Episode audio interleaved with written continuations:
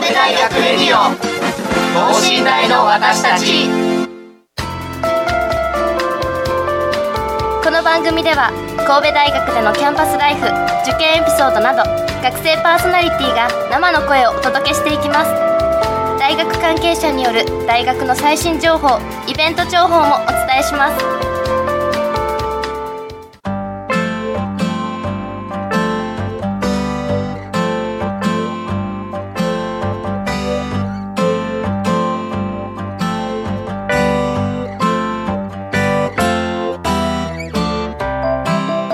皆さんこんばんは。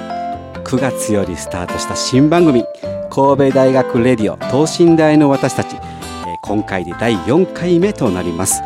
えー、本日もレディクロパーソナリティのジャッキーこと古賀大輔がナビゲーターとして参加しております。さあこの番組は神戸大学の学内に特設スタジオを設置して学生パーソナリティが中心となって学生目線で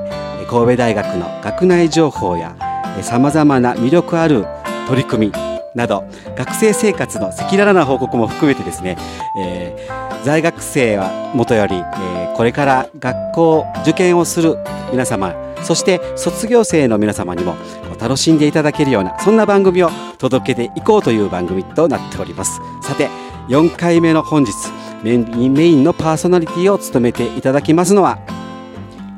こんばんは。法学部3年で放送委員会の上皇光です。よろしくお願いします。よろしくお願いいたします。はい。ということで前回に引き続き僕がメインパーソナリティを務めさせていただきます。ということで前回はですね、えー、広報社会連携を担当されている内田理事にお越しいただいてこのインターネットラジオを始めたきっかけそして、えー、神戸大学のまあブランディングの戦略というのをお伺いしたんですよね。はいそうでしたねはい、はい、まあ結構神戸大学ビーフとか、うん、もうすごい美味しそうだなって、ね、ずっと僕思ってたんですけど、えー、そんなあったんやみたいなねね、はいもう聞いてるだけでなんかこう食べたいと思いましたね。はい。はい、で結構まあ高校生の方も多く聞いてらっしゃると思うんですけど、うんお酒の話もちょっと出てね。出てましたね。はい。はい、僕お酒大好きなんでね。そうなんや。はい。もう二十歳超えてますから。マジですか？僕も大好きですよ。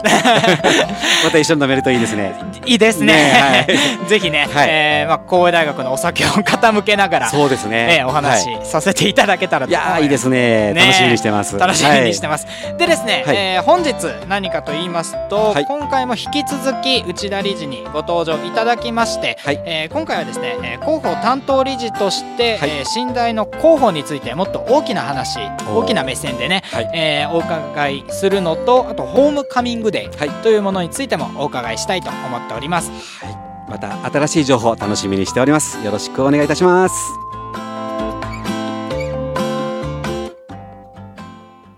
神戸大学レディオ等身大の私たち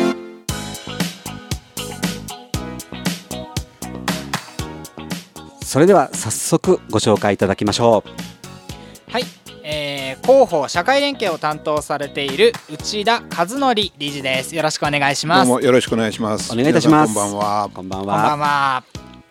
さあということで今回も引き続き内田理事にお話を伺っていただ、えー、伺うんですけれどももう一度私の方から紹介させていただきます。はいお願いします、えー、今回はですね、えー、その広報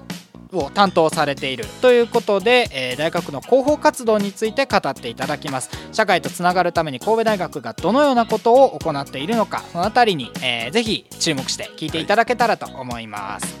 はい。えー、広報担当理事ということで、はい、えー、神戸大学ではこう広報活動、ええ、その主な活動のね、はい、情報発信ツールとして、はい。まあ、いろんなことを取り組んでおられるとお聞きしましたけれども、えええー、例えばどのようなことをやっているのかっていうのをちょっと紹介をしていただけますでしょうか？はい、まあ、あの一番皆さんの目に触れていただけるのはホームページだと思うんですが、はい、これも和文と英文とがございます。それその他にも SNS ソーシャルネットワークのシステムで、はい。はい、えー、Facebook だったり Twitter だったり、はい、それからまあ、YouTube なり、はい、あのまあ、このインターネットラジオは気楽に聞いてもらえる、まあ、どこででも気楽に聞いてもらえるんですけどそれだけでなくて画像ですね、はい。えー、この前もちょっとお話ししましたけど神戸大学は非常に眺めのいいところですから、えー、あの目の目でも見ていただけるように YouTube とかであのもう主体的にですね、はい。えー、や放送もしております。はい、であの歴史的な非常に建造物もありますのでそうですよね、えー、こういう辺の紹介もしてますので、はい、神戸からの風っていう YouTube なんかはぜひ見てほしいなと思います。神戸からの風、ええ、これは僕またちょっとあの見させていただいてないので、ええ、ちょっとぜひチェックしてみたいと思います。あの、はい、まあいろんな意味で風っていうのは、えはい、あのキーワードになってまして、はい、あの広報誌も年に2回出してるんですけど、これのタイトルも「風」っていう、あのタイトルで、はい。えー、国際あのえっと発達のですね、はいえーまあ、人間発達の,、はい、その書道の先生が書いていただいたあそうですか、えー、非常に素晴らしい書伝のタイトルがついてます。ああその冊子にはその方が書いた文字で「でね、風」と。はい、は風というイメージが何かあの強くあるんですか？その風っていうタイトルをつけてるというのは、まあえー、はい。まあ、阪神ファンならその六甲おろしっていう のがはい、あの有名なんですがそうですよね。やはり、風っていうのは、はい、六甲山の風っていうのは非常に有名でした、そうですよね、強い、非常に強い冬は寒い風ですね、寒いですよね。はい、確かに六甲おろしというねものは有名ですもんね。そうですね。それからイメージして神戸といえばやっぱり六甲山風というところを、えで神戸から皆さんの方に風を起こしていきたいと、はい、まあ非常にいいいい攻めの広報をしていきたい。前にも言いましたけども、やはりいい情報が発信できるところにいい情報が集まると思ってますから、はいはい、非常にそういう意味で皆さんのところにいい情報を風として発信していきたいと。いう感じですね。と風を吹かせていくという吹かせていきたいそんなイメージも、はい、あるんですね。はい、いやこれはあの、えー、まあ神戸の住民からしてもやっぱり神戸から風が吹いてくれるとそうですね。すごく嬉しいなと思います。すね、はい。はい。まああの和文のホームページは、はい、あの受験生だけでなくて、はい。えー、企業の方とか、ええ、から卒業生の方とかにも見ていただかなきゃいけないので、それから今はあの産学連携の問題とか非常にありますので、そういう人たちにも見てもらえるような分類の仕方をしています。それからあの特徴的なのはあまあ、非常にトップにですね、はい、非常にアクセス数の多いような、うん、あのこう部分を作ったり、はい、それからあカルーセルって呼んでるんですが、ええ、こう絵をですね、はい、写真をが動く非常に動きのあるホームページになってますので、はいはい、あの見ていただいても非常に綺麗ですし、それから分かりやすい、内容になってます。でそのカルセルの中には、えー、今度4月来年の4月に発足します、えー、国際人間科学部とか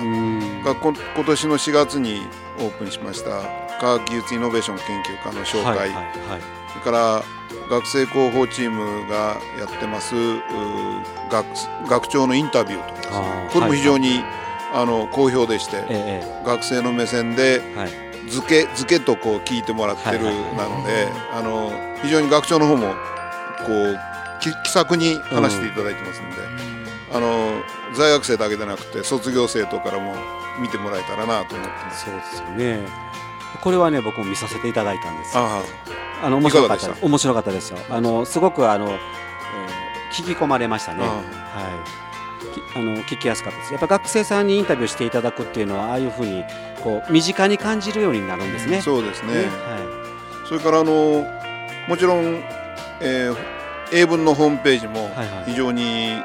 大事です。と考えてますから、はいはい、今年の3月にリニューアルオープンしまして、はい、和文のホームページとは全く違う、はい、あのこう縦長の構造で、うんはい、えー、非常に面白い内容になってます。で、えー、海外のステークホルダー、はい、留学生だったり、ええ、海外の研究者だったり人たちが分かりやすい自分の欲しい情報を3クリックぐらいで手に入るように工夫がされています。非常にあのまあ、珍しいっていうか非常に特徴的なホームページになっていますので、ぜひあの英文もご覧いただければと思います。全くデザインも違うわけですね。はあ、面白いですね、えー、写真もたくさんありますし、えー、さっき言いましたあの眺めがみ、はい、非常に綺麗な写真もたくさん出てきますし、はい、歴史的なあの社会科学系の図書館、はい、これ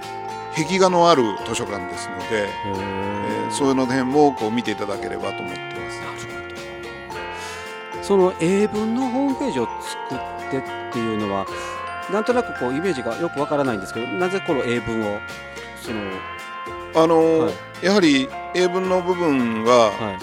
まあ、英語が今、はい、国際標準語ですから、ね。はい、あの海外の方々からは、はいはい、その英語のホームページを見ていただくというのが大事なので。これはやっぱ国際的に、えー、神戸大学を認知していただくというようなことも。まああの海外からの留学生も今1200人を超しますなので、はい。はい、えー、またあのイギリスオックスフォード大学からは毎年12名ぐらい、この大学にオックスフォードから。来てますので、超有名な、えー、ね、世界的に。そういう人たちからもこう見ていただけるような内容で、になってますので。そうですよね、それだとあの日本語のページだけやと向こうからは全くわからないですよね、はい。なので英文と。それからあの、Google ストリートビューがありまして、これも作ってありますので、日本語のホームページのその Google ストリートビュー地図の部分を見てもらったら、あの全体がずっとさもそのこう自分が歩くような感じでですね、見ていただけますのでそうですか、えー、ぜひその辺も楽しんでいただけたらと思います。上国見たことある？英文。英文見たことないですね。なるほど。日本語の方は何回か見たんですけど、はい。はいはい、時々僕もねチェックはしてます。全部は見れてないですけど日本語の方はね。Google ストリートビューは、はい、あの和文の方ですけどね。あ、はいはいあのそっちの方でも見てぜひ見ていただけなるほど。はい学内をその Google ストリートビューで歩けるわけです。歩けますね。そうなんだ、はいはい、面白いですねそれ。ちょっと一回ちょっとチェックしてみよう。ね。ね。はい。へえそのまあ今の話で言うと国際的な広報の展開みたいなところもそのインターネットのそのホームページからいろいろ展開をしていこうと考えてるんですか、ね、まあ、神戸大の新しいビジョンっていうのが、先端研究、分離融合研究で輝く卓越研究大学へっていうのが新しいビジョンなんですね。で世界100位国内5位のランキングを目指してますので、はいはい、特に100位っていうのは、えまあ、なかなか難しい目標なんですけども、はいはい、これを達成するのにはやはりそのレピュテーションって言いまして、え。まあ、海外の方々のその評価っていうのが非常に重要なので、海外の方にこうぜひ見ていただく成果、研究の成果とか、内容はやはりその英語のホームページの充実度にかかるのでこの辺のため戦略のためには非常に英語のホームページ重要なんですね。えー、からあのその他にも国際的なそういう研究のリリースニュースリ,、リースを、今やプレスリリースやってますので、この辺も国際共同研究とかですね、はい、いうようなやることを高めていく上では非常に大事なので、はい。えー、ぜひこの辺を充実させていきたいいければなと思ってます。国際的に海外のえー、研究機関とこうコラボするとか、ねはい、そういうことをやっておられるそうですね。あの他大学、えー、海外の大学と非常に協協定もたくさん結んでますし、えー、それから大学の海外オフィスは、はい、えー、今ブリュッセル、はい、ベルギーのブリュッセルに1つ、それから北京に1つ、それからホノルルにも今度ホノルルホノルルにハワイですね。ハワイに開設をしましたし、ベトナムにあのハノイにもありますし、はい、たくさん海外オフィスもありますので、はい、まあ、ここら辺を通じた広報も非常に大事になってますね。なるほど、はい、そういったところを通じて世界100そう100位以内。以内。これを目指してる。目指したいと。なるほど。で、うん、あの国際企画化まあ、今国際広報のは一緒に広報課と一緒一緒に国際企画課がやってるんですけども、ここにはネイティブの人2人がいるんです。はいはいはい、もちろん日本語喋りますよ。喋、え。ー、りますけどネイティブの方が2人おられますんで、えー、非常にあの心強く思ってます、ね、そうですね、はい、やっぱりネイティブスピーカーがいていただくのとね全然やっぱりね、ね、違いますもんね。はい、へえ国立大学もこう国際的な取り組みをしているっていうのは今まであんまりイメージがなかったんですけど。そうですね、はい、まあ、でも結構やっぱりこう、ねやっぱり国際競争力っていうのは結構今言われてる時代なのでそうですね。国立は絶対そうですね。ですよね、はい、なんでやっぱ国立大学っていうのも波にきっちり乗っていかないといけないのかなと思いましたね。確かに、今度、ええ、国際の広報誌、はい、英語での本はい、あの広報誌も、えー、まあ、ホームページですけども、はい、あの出していきたいと思ってます。印刷物ではなくて、はい、ウェブ上ですですけども、やってますし、それからあの学内の広報もウェブ上で今やってますので、はいはいはい。まあ、非常に鮮明の広報としてどんどん新しいことやっていきたいと思ってます。なるほど、はい。なるほど。新しいこと、まあ、このインターネットラジオも、まあ、新しい取り組みの一つではあると思うんですけどそ、れ以外にもなんか最近始めたこう広報活動もあるとい。うふうにお聞きしたんですけど、はい、あの先ほど言いました、学生広報チームが非常に活発に動いていただいてますので、ええー、この前8月11日の山の日、はい。えー、はですね、えー、朝日新聞にも取り上げていただいたんですが、えー、あのえー、まるで登山しんどい キャンパスツアーというような。なんか見ました、ええ、見ました見ました。はい。しんどいキャンパスツアー、ね、しんどい寝台とかまあシャレですが。はいはいはい。あのー、非常に好評で、ええ。えー、ちょっとお年寄りの方々もたくさん来られたので心配してたんですけど、はいはい、皆さんあの大丈夫だったみたいです。はい、そのキャンパスツアーっていうのはこうあ一般の方がキャンパスを見ていただく。あ、うん、はいはいはい。あいわゆるオープンキャンパスのなんかそうですね。まあ一般の方向けっていう。はい。それをツアーにして、まあ、そうですね。あの、はい、さ前にも言いましたように、はいはい、まあ、眺めがいいっていうことと、うんうん、まあ、山と海と両方楽しめますし、から歴史的な、はい、あの非常に古い建物も、はい、たくさんありますので、ええ、この辺も楽しんでもらおうと、ね、知ってほしいと。まああの教育研究だけでなくてそういう社会貢献っていうのは地域貢献社会貢献っていうのは大学の一つの使命ですので、はい、まあ、この一環でやらせてもらっているということです。だからあの学生のその広報チームは、ええ。ー、ブランドとかですね、はい、いうようなブランド品まあ一つのブランド品などそういうグッズも開発をしてもらってます。で今度新しくまあ、ビジョンのイメージさっき言いましたビジョンのイメージを図を作ったり、はい。はい、それから大学の公式キャラクターもぜひ決めていきたいな。とはいはい、で LINE のスタンプも作って、ええ、スタンプね、はい、この辺もあの売っていきたいな。あなるほど。困難はあれですか学生さんにもこう参加してもらって、はい。えー、制作とか、ええ、ものを作ったりとか。そうですね。なるほど、ええ、なんかでもそういうのをこう携わって学生的にねやってみてなんか製品化されたものが誰かの手に届く。なんかやっぱ楽しいですよね。そうですね、はい、まあ、このインターネットラジオもね、えー、学生の手作りの ものとしてね、はい、皆さんに届けたら、られたらと思いますね。えー、手作りで。そうですね、はい、自由にできるそうですから。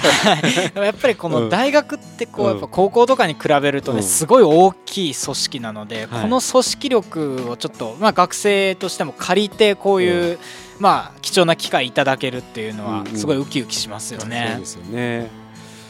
なんかそんな学生時代過ごしてこなかったような気がするなと思って、うん、巻き戻せたらね、なんか楽しいこといっぱいありそうと思って思いましたけどね。社会人入学もできますんで、そうなんですか。はい、はい、あの考えてちょっと頑張ろうかな。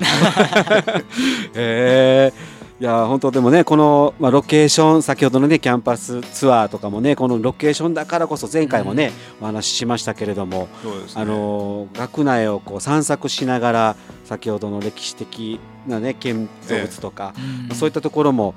もう全然知らなかったですからね神戸にいながらして神戸大学っていうのは超有名なあのトップ大学なのに、中身を全然知らなかったなと思って。もうたくさん、はい、あの日本で最も長い日、うんはい、あの映画なんかにもたくさんロケで使われてますし、えー、なんですよね。全然気づかなかったですね。もう佐々木蔵之介さんもあの卒業生ですし、えー、農学部の卒業生ですね。この前、テレビにも出していたあの出ていただきましたしね。あ、そうなんですか。はい、いろんな方々がたくさんおられます。はいはいはいはい。なるほど。じゃああのちょっと取りまとめをしていただいてこの今後の広報戦略。まああの、ね、さっき言いました攻めの広報をぜひしていきたいと思いますし、はい、あのまあどれだけ露出皆さんに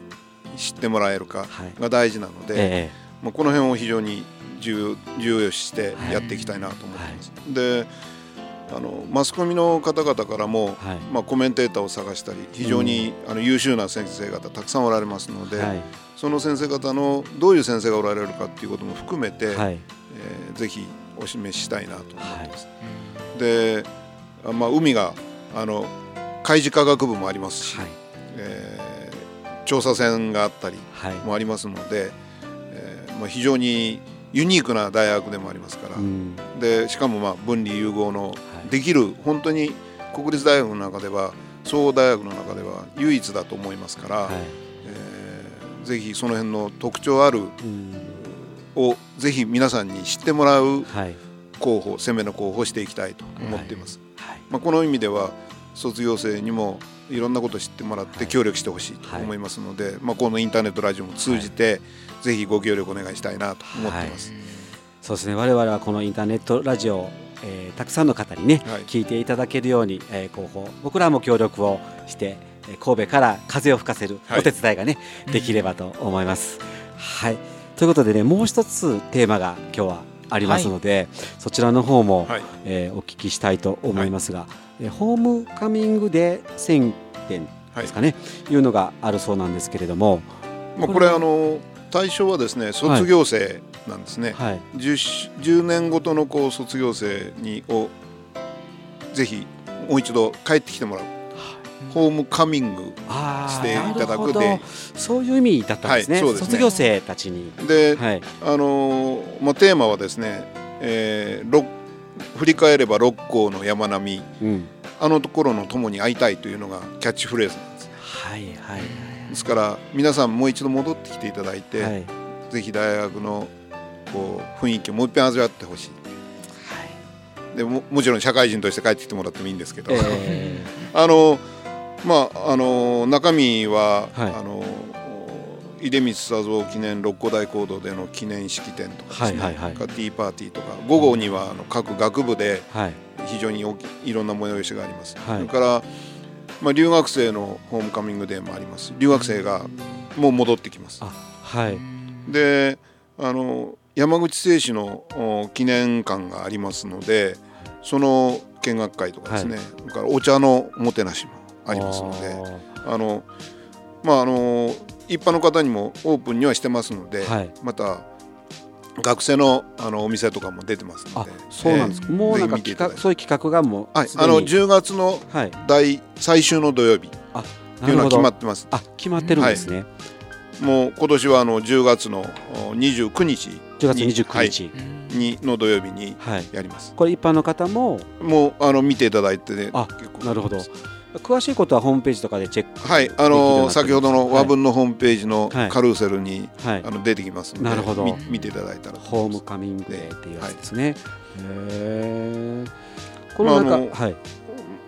現役の学生、はい、それから教職員との、こう交流もあのその中で測っていただいて、はい、非常に、まあ、我々卒業生との連携っていうのを、はい、まあ、最重要課題にしてしていますので、あの今は、えー、特に有名なのは慶応の三鷹会っていうのは非常に有名で、日本の経済を牛耳ってるとか言われてるんですけど、はい、はい、言われてますね。まあそれをの向こう張って、は い、ええ寝台六甲会というのをこれからやっていけたらなと思ってます。ですよね。なんかあのやっぱり共に学んだこう学生時代の友っていうのは、はいあの僕まだ大学のこう同窓会とかないんですけど、はい、つい先日高校の同窓会が30年ぶりに初めてあったんですよ。でやっぱりねその時代に一気にタイムスリップして戻れて、はい、その頃のことを全て思い出しながらあのはっきり顔を覚えてない友達もいっぱいいるんですよ、はい、でもやっぱりその時あんまり喋ってなくても同じ時を過ごした仲間っていうのはまた特別なこう感情がそうですね。あの生まれてくるんです。これは上国まだわからない、ね、そうですね。まだちょっと想像つかないんですけど、これはあのある程度で一回離れると戻った時っていうのはすごくまた新鮮な感覚で戻ってこれるんですよね。そうですね。また、はい、その横だけでなくて、うん、縦の人脈のこう作っていただくとか、はいはい、それから異業種交流をしてもらうとか、はいはい、いうことで、はい、神戸大学としてのブランド力を強めていきたい。はいで貴族意識って言いますか。神戸大学生とい。う意識を持ってもらって、はい、ぜひ神戸大学にをいろんな意味で支援していただきたいそうですよね。さっき言ってましたそのビジョンの実現にはですね、うんうん、教職員だけでなくて、はい、卒業生のこう全体神戸大学全オール神戸大学としての底上げが非常に大事だと思ってますので、はい、まあ、そういう意味であのホームカミングデーでまた、はい、昔のともにぜひやっていただいて、はい。えー、交流を図っていただけたらと思ってます。はい、神戸大学卒業なんだよっていうのをねそうですね、はい、みんなで語っていただけるそんな仲間づくりを再度戻ってきていただいてしていただくという感じなわけですね。はい、はい、えということでね、あのーえー、2週にわたっていろいろとこう内田理事からはたくさん神戸大学のねお話を聞かせていただきましたけれども、えー、今日はねどうも本当にありがとうございました。ぜひこのインターネットラジオ愛していただければと思います。はい。いやありがたいお言葉です、我々もできるだけたっぷり協力をして、はい、えー、一緒に共に、はい、えー、進んでいきたいなと思います。本当にありがとうございました。ありがとうございました。神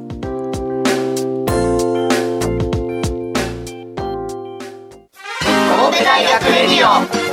等身大の私たち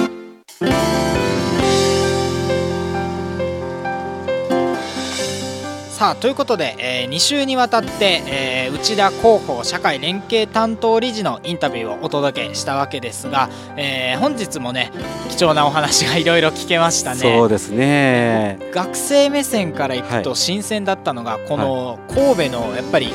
神戸大学のロケーションっていう話がすごい出てて、はい、やっぱりすごい綺麗な大学だなっていうのを改めて思いましたね、はい、普段やっぱり学内にいるとね結構こう坂道も多かったりするのでちょっとしんどいなっていう思いが正直あるんですけど、はい、でも夜とかは特にね100万ドルの夜景と呼ばれるこの神戸の夜景を独占できますからね、そうですよね。いや素晴らしいと思いますよ。すごい恵まれたところにいるんだなと。こんな感じになってるっていうのは全然知らなかったですからねはい、この辺にあるんだなっていうのが知ってたぐらいで中入ってこんなんだとはね初めて知りました。そうですね、よかったです。で僕、あのー、ちょっと名前出てたんですけど「日本の一番長い日」っていう映画、これ僕見に行ってたんですよ、はいはいはい、で全然ロケあるってことを知らなくて、うん、映画館で見て、うん、あれこれ神戸大学じゃないって言って友達と2人興奮してたんですけど